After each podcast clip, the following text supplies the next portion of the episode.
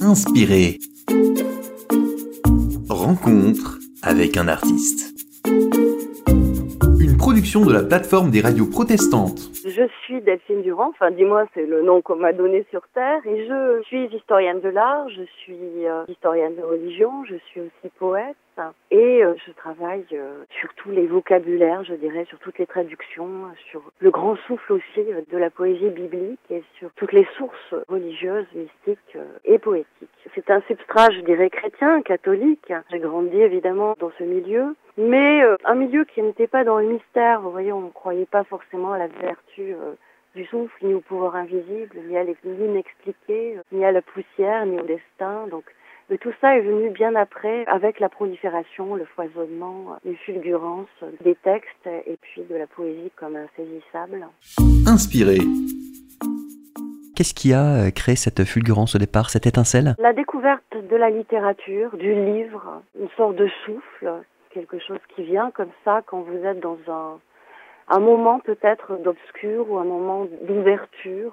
Il y a quelque chose qui s'est passé qui est de l'ordre peut-être de l'enchevêtrement, de la métamorphose, des choses qui sont de l'ordre aussi de la déchirure dans l'esprit, les traces du jadis, et puis peut-être une tendance au, mysticisme que j'ai retrouvé après d'ailleurs dans toute la littérature, tous les poètes que j'ai aimés, comme Victor Hugo avec le promontoire du songe, comme euh, les Upanishads euh, indiens, euh, comme les Yesirat chez Nerval aussi, chez Novalis, chez Holderlin.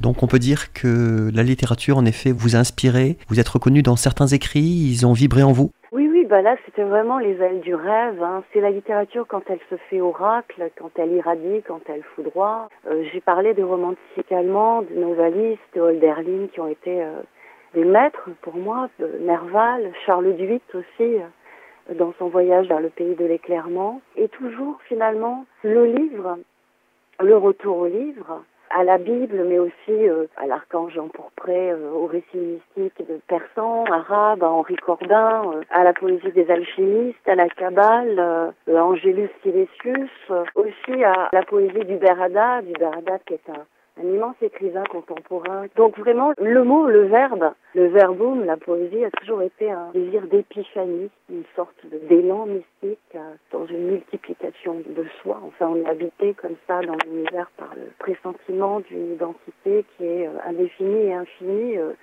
alors qu'on est, on est dans une société où on voudrait réduire l'identité justement à une forme d'enfermement. Alors vous l'avez dit, Delphine Durand, vous êtes poète. Quelle est votre actualité en la matière? Euh, il y a quelques mois un, long récit halluciné, qui est aussi un, poème qui s'intitule euh, Les morts me quittent toujours. Et c'est un texte là aussi qui se nourrit d'une forme de tragédie au monde, mais, mais aussi qui est un texte, je dirais, qui pourrait être un texte biblique d'une certaine façon, parce que c'est une sorte de souffle, de souffle qui traverse comme ça dans l'émerveillement, dans la folie, dans la mort, dans la richesse spirituelle de l'humanité, dans la fécondité créatrice aussi du livre des morts, que ce soit le livre des morts tibétains, égyptiens, ou bien finalement euh, simplement le retour à la spiritualité dans un monde aux abois. Il y a des projets? Euh, Oui, là je suis en train d'écrire une monographie, alors cette fois-ci en, histoire de l'art. Euh, monographie sur un peintre, euh, Serge Kantorowicz, qui est un peintre qui a été lui aussi nourri de cabale, qui était habité comme ça par beaucoup de littérature aussi et qui a laissé un, un univers, une peinture qui est dans un enchevêtrement symphonique à la fois du judaïsme, du christianisme, de la poésie, enfin tout un univers fantasmatique et très riche avec une dimension secrète aussi.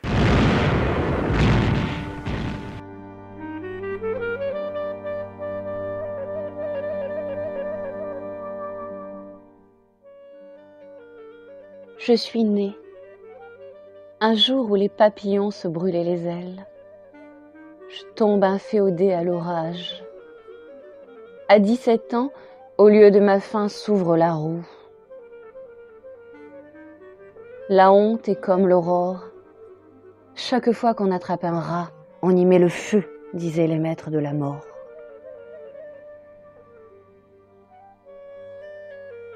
Sans doute mon crime a été de porter le grand vol de la tendresse et de la révolte, de tracer mon nom et mon désespoir, mélangeant la terre, le ciel et l'enfer.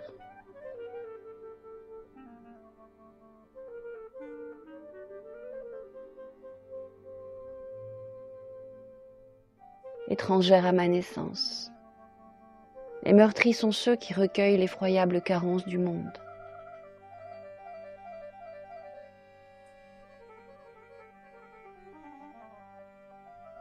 À genoux, quelqu'un chante? Les évadés du bonheur ont d'innombrables lèvres. Ma voix n'est pas à moi. Ma voix n'est pas à moi.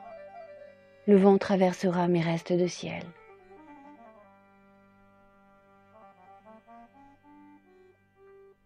Un oiseau de vif argent pour tes pieds dénudés, tes pieds dans le vide, cette eau qui brille dans tes yeux, moins haut que ta clarté.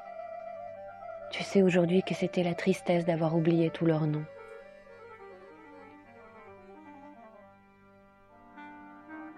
La dernière étoile est un silence oublié.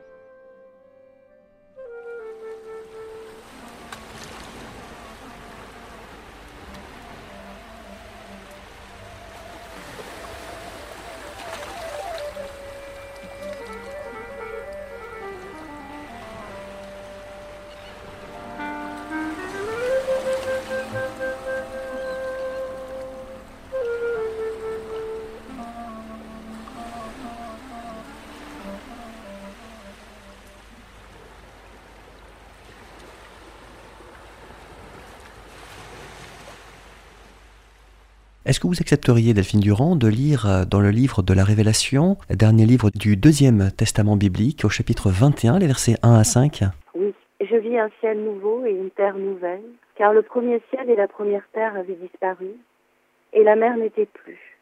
Et moi, je vis la ville sainte, la nouvelle Jérusalem, qui venant de Dieu descendait du ciel, étant parée comme une épouse qui se part pour son époux. Et j'entendis une grande voix qui venait du trône et qui disait Voici le tabernacle de Dieu avec les hommes, et il demeurera avec eux, et ils seront son peuple, et Dieu demeurant lui-même au milieu d'eux sera leur Dieu.